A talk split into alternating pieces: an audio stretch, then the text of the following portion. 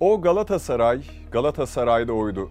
Futbolcuların babası, taraftarın imparatoru, camianın kupa koleksiyoncusu, Avrupa'nın Fatih'i. Kendi deyimiyle iki sevgilinin hikayesi bu. Fatih Terim 16 yaşında Adana Demirspor'da başladığı futbolculuk kariyerinde hızlı adımlarla yükseldi. Bir milli takım dönüşünde havaalanından kaçırılan Terim, Galatasaray'ın teklifini gönülden kabul etti. Çocukluk aşkına ilk imzasını 1974 yılında hiç düşünmeden attı. O Galatasaray'dı. Şimdi sırada Galatasaray'ın o olması vardı. Sarı kırmızılı takımda aralıksız 11 sene forma giydi, kaptanlığını yaptı. Daha o zamanlarda efsanesi haline gelmişti bile. Fakat içinde bir ukde vardı ki o da Cimbombom'la hiç şampiyonluk yaşayamamasıydı. Hırslıydı, inançlıydı. Bir gün öyle ya da böyle olacaktı. 1985'te profesyonel futbolculuk kariyerini bitirdikten 2 sene sonra 1987 yılında zor zamanlardan geçen Ankara gücüne geldi. Kümede tuttu. Daha sonra başına geçtiği Göztepe ile dolu dizgin devam ederken milli takımdan gelen teklif sonrası tek bir göreve odaklanmak için Göztepe'den ayrılmaya karar verdi. Şubat 1990'da gelen milli takım yardımcılığı görevini hiç düşünmeden kabul etmişti. Artık ününün Türkiye sınırlarını aşması için kapıyı aralamıştı. Sepp Piontek'in yardımcısı olarak görev aldığı sürede 1991 Akdeniz oyunlarında 21 yaş altı milli takımıyla gümüş madalya kazandı. 1993 Akdeniz oyunlarındaysa kadroya dahil ettiği ve ileride Türk futboluna damga vuracak birçok gençle Zinedine Zidane'lı Fransa'yı hem grupta hem yarı finalde alt eden milli takımın Akdeniz oyunları şampiyonu olmasını sağladı. Sepp Piontek'ten boşalan milli takım teknik direktörlüğü görevine geldikten sonra 1994'te Dünya Kupası'nı kaçıran milli takıma son iki maçında 6 puan kazandırarak moralleri topladı. 1996'da grubu ikinci olarak bitiren milli takım Avrupa Şampiyonası'na katılma hakkı kazandı. Bu 1954'ten bu yana Türkiye'nin katıldığı uluslararası bir organizasyon olarak tarihe geçti. Türkiye grup maçlarında gol dahi atamadan sıfır çekti. Turnuva sonunda Fatih Terim görevi bıraktığını açıkladı. 1996'da 11 sene formasını giydiği Galatasaray'a geri döndü. Artık iddialı bir teknik direktördü. Galatasaray'la yarım kalan bir hayali vardı.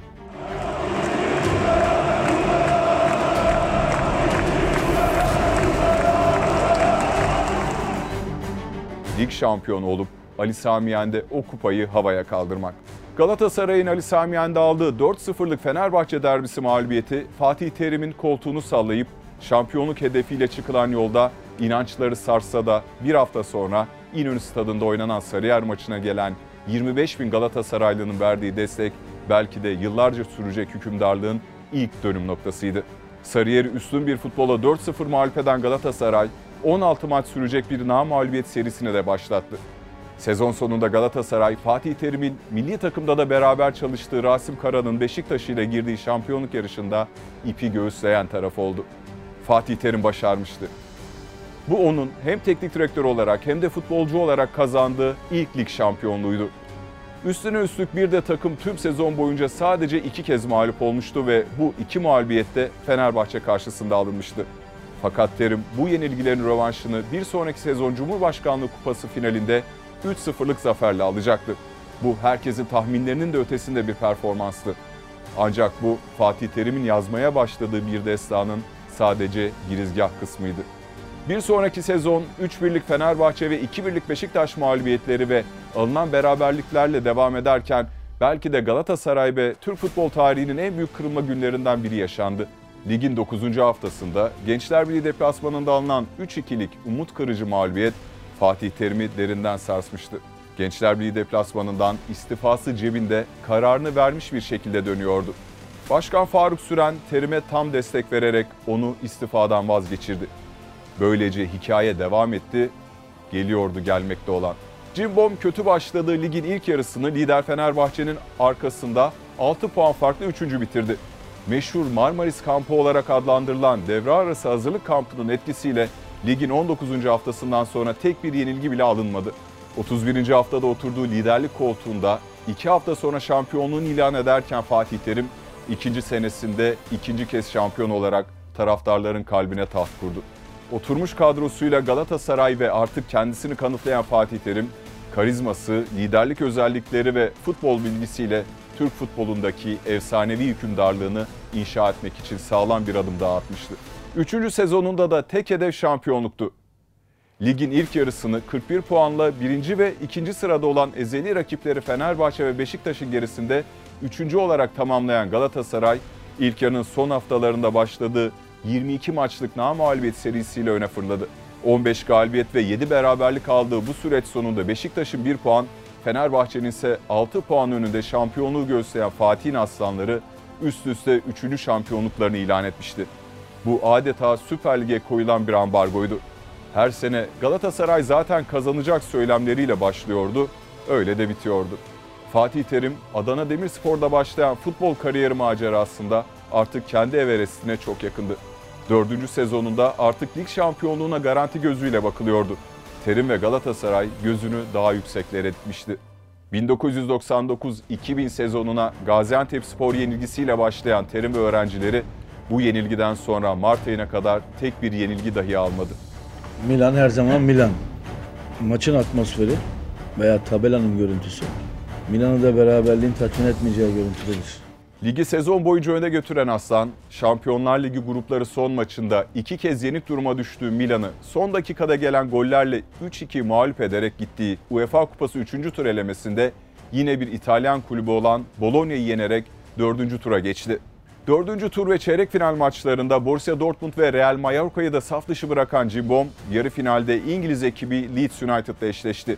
İlk maçı 2-0 kazanıp deplasmanda da 2-2'lik beraberlikle tarihi bir başarıyla Avrupa Kupalarında final gören ilk Türk takımı oldu. Fatih Terim de turnuvanın en başarılı teknik direktörü seçilerek şahsen de adını tüm dünyaya tanıttı. Offside taktiği diye bir şey yok. Ka- kadememiz tamam. İleri gittiğimiz zaman da hep beraber topa doğru bam bam bam bam gideceğiz. Daha oynayacağız. Oynadınız. Arsenal'la Kopenhag'da Parken Stadyumunda 17 Mayıs 2000'de çıktığı final karşılaşmasını normal süre ve uzatmaların 0-0 berabere bitmesi sonucu penaltılarla 4-1 kazanarak tarih yazdı. Bu zaferle artık Fatih Terim sadece imparator değil, Avrupa Fatihi de olmuştu.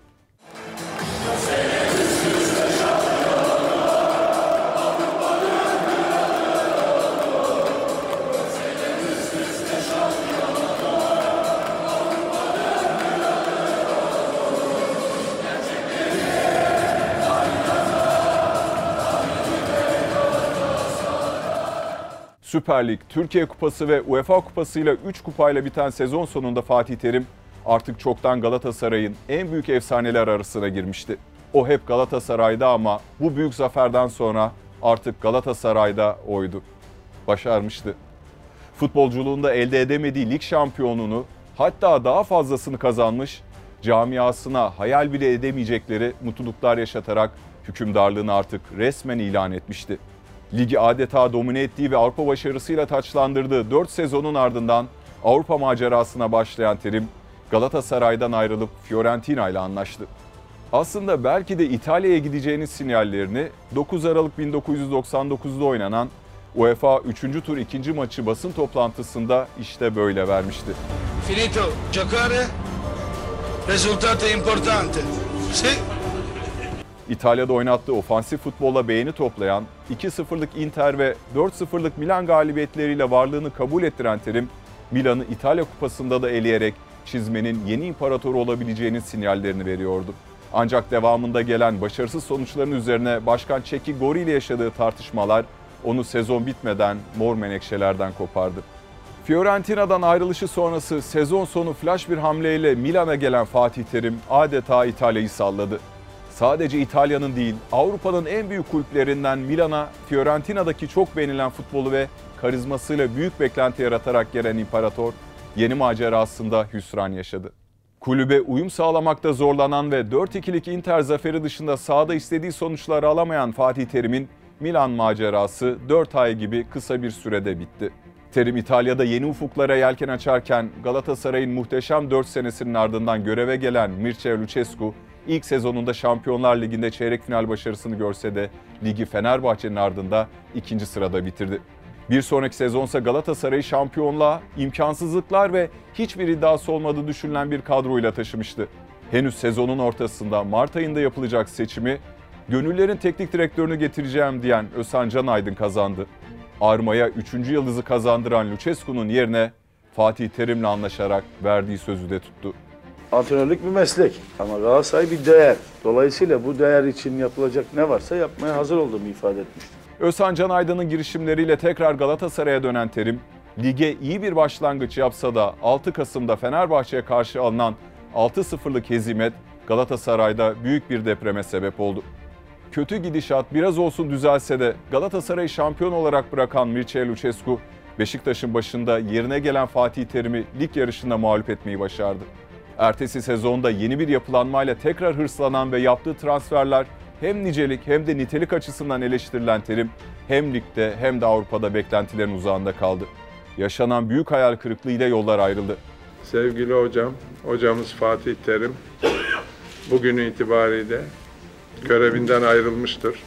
Aradan geçen bir sene sonunda 2006 Dünya Kupası elemelerinde tatları kaçıran fakat takımın iddiasını da kaybettirmeyecek sonuçlar alan milli takıma Ersun Yanal'ın yerine gelen Terim, Dünya Kupası'na katılmayı playoff maçlarında olaylı İsviçre karşılaşmalarıyla kaybetse de 2008 Avrupa Şampiyonası'nda muhteşem geri dönüşleriyle harikalar yaratan bir performans izletti. Milli takım Portekiz mağlubiyetiyle başladığı gruplardan 90 artı 2'de Arda Turan'ın attığı golle İsviçre'yi, son 15 dakikasına 2-0 geride girip Nihat Kahveci'nin golleriyle 3-2 kazandığı Çek Cumhuriyeti maçlarının sonucunda çıkmayı başardı. Çeyrek finaldeki Hırvatistan mücadelesi de 119. dakikada yenilen golün ardından Semih Şentürk'ün son hücumda beraberlik golünü atmasıyla tarihinin unutulmaz maçları arasına girdi. Penaltılarla yoluna devam eden milliler yarı finalde Almanya'ya mağlup oldu. Terim bir kez daha Avrupa sahnesinde bir ilki gerçekleştirmişti. Bu turnuvada da turnuvanın en iyi teknik direktörü seçilen Fatih Terim, 2010 Dünya Kupası elemelerinde alınan kötü sonuçlar sonrası 19 Ekim 2009'da düzenlediği basın toplantısıyla milli takımdaki görevini bıraktığını duyurdu. Artık bir şeyler değişiyordu. Fatih Terim olgunlaşmış ve bir şeyleri tekrar özlüyordu. Damarlarında akan kanda Galatasaray, kalbinde ise tekrar takımına dönmek vardı. Tam 7 yıllık aradan sonra 3. kez evine dönen İmparator, Ünal Aysal başkanlığındaki yönetimin kurduğu iddialı kadroyla 1 Temmuz 2011'de 3 senelik kontrata imza attı. Normal sezonu 9 puanlık farkla birinci sırada bitiren Cimbom, şampiyonluk grubu uygulaması kapsamında oynanan maçlar sonunda kaybettiği puanlarla şampiyonluğu Fenerbahçe ile oynanacak son karşılaşmaya bıraktı. 0-0 biten maç sonrasında Galatasaray'a 18. şampiyonluğunu kazandıran İmparator, aynı zamanda 5. kez şampiyonluk yaşayarak Ahmet Suat Özyazıcı ile paylaştığı en fazla lig şampiyonluğu yaşayan teknik direktör rekorunu da kırmış oldu.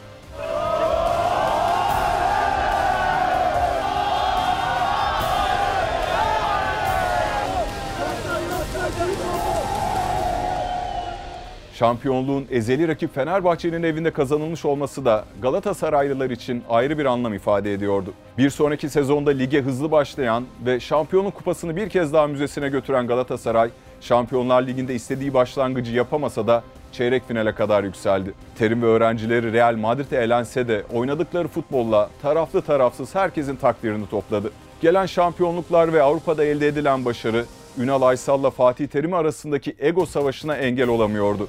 Her şeye rağmen tekne su alıyordu. Hem yapılacak transferlerdeki fikir ayrılıkları hem de kişisel çatışmalar başkan ve teknik direktör olarak en sık, en samimi şekilde muhatap olması gereken iki kişinin adeta birbirlerini görmezden gelmesine sebep oluyordu. Fatih Hoca'nın camiamıza son derece yararlı ve faydalı bir eleman olduğunu da tekrar teyit etmek istiyorum. Bu kulübe 40 yıl hizmet etmiş. Galatasaray'ın bir elemanı olarak rahat ve huzurlu çalışacağım bir ortam rica ediyorum. Özellikle Ünal Aysal'ın bir açıklamasında kullandığı eleman kelimesiyle geri dönülmez bir noktaya gelinmişti. Artık Fatih Terim için bu yönetimle birlikte de 3. Galatasaray döneminin de son virajı dönülmek üzereydi. Tüm bu sorunlar sonunda Fatih Terim Galatasaray'dan 3. kez ayrılarak milli takımın başına geçti. Kaderin cilvesine bakın ki Galatasaray'da teknik direktörlüğe Fiorentina'dan ayrıldığı dönemde koltuğuna getirilen Roberto Mancini geldi. Galatasaray milli takım arasında devam eden kariyer silsilesine uygun olarak bir kez daha Futbol Federasyonu'ndan gelen teklifi kabul eden Fatih Terim, Abdullah Avcı'dan boşalan koltuğa oturdu. Bu dönemde Euro 2016'ya katılma başarısını gösteren milli takım, turnuvada hem gruptan çıkamadı hem de kampta yaşanan kaos ve tartışmalar gündeme damga vurdu. Prim kavgası olarak manşetlere taşınan sorunlar, Arda Turan'la yaşadığı polemik günlerce konuşuldu. Bir de üzerine dönemin Futbol Federasyonu Yönetim Kurulu yedek üyesi Selahattin Aydoğdu ile girdiği münakaşa ve darp iddiaları gelince eleştirilerin odağında kalan Fatih Terim, 2018 Dünya Kupası elemelerinde alınan kötü sonuçların da etkisiyle 26 Temmuz 2017'de görevini bıraktığını açıkladı. Sadece 5 ay sonra 22 Aralık 2017'de Galatasaray Başkanı Dursun Özbek'le 1,5 yıllık sözleşme imza atınca da 4. Fatih Terim dönemi başladı.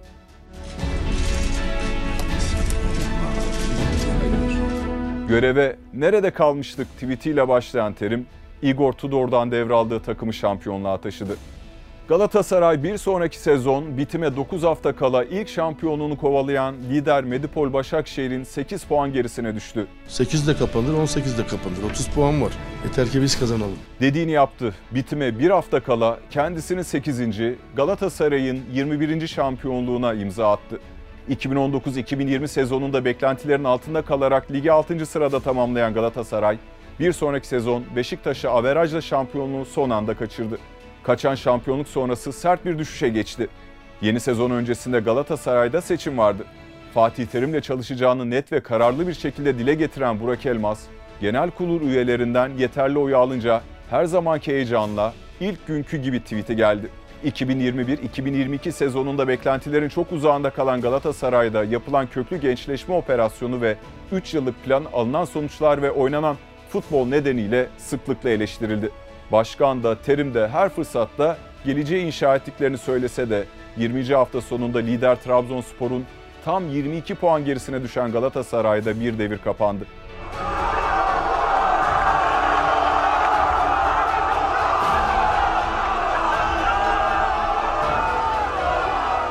Kaderci bir bakış açısıyla yaklaştığımızda yaşanması gerekiyordu, yaşandı denebilir. Fatih Terim kültü Galatasaraylılara 8 lig, 3 Türkiye Kupası, 4 Süper Kupa ve bir de UEFA Kupası olmak üzere belki de Türk futbol tarihinde bir daha işine rastlanmayacak bir mutluluk hediye etmişti. 1974'te kapısından girdiği bu kulüpte, daha doğrusu evinde sayısız ilke imza atıp sayısız başarılar yakaladı. Taraftarlı olan mistik bağ kimilerine göre bir baba-oğul ilişkisinden farksızdı. Onu Adanalı genç Fatih'ten imparatora götüren yolda, kalbinde, yanında ve fikrinde hep bu gönülden ilk imzasını attığı Galatasaray'ı ve önüne geçilmez kazanma hırsı vardı. Çoğu zaman mutlu, bazen de kırgın geçirdiği uzun yıllarda sadece başarılarıyla anılmadı. Başkanlarıyla, futbolcularıyla, gazetecilerle yaşadığı tartışmalar, sağ içi ve sağ dışındaki kavgaları da eleştiri konusu oldu. Son 11 yılda görev aldığı 8 sezon boyunca toplamda 40'ın üzerinde maç cezası alarak bu alanda da rekor kırdı. Ama her ne olursa olsun her yaptığı olay oldu. İster övgüyle ister yergiyle manşetlerden hiç inmedi. O Türk futbolunun yarım asrına damga vurdu. Ne demişler? Her şey amacına hizmet eder. Yaşanması gereken yaşanırdı. Kimilerine göre Fatih Terim'i gönderme kararı yanlış, kimilerine göre ise karar doğru, tavır yanlıştı. Şimdi ise akıllarda tek bir soru var. İlk imzasını gönlüne atarak girdiği bu kocaman camiaya kendi paylaşımındaki son imzasını da ilk günkü gibi kalpten ve gönül rahatlığıyla mı attı? Kim bilir belki de her son yeni bir başlangıçtı.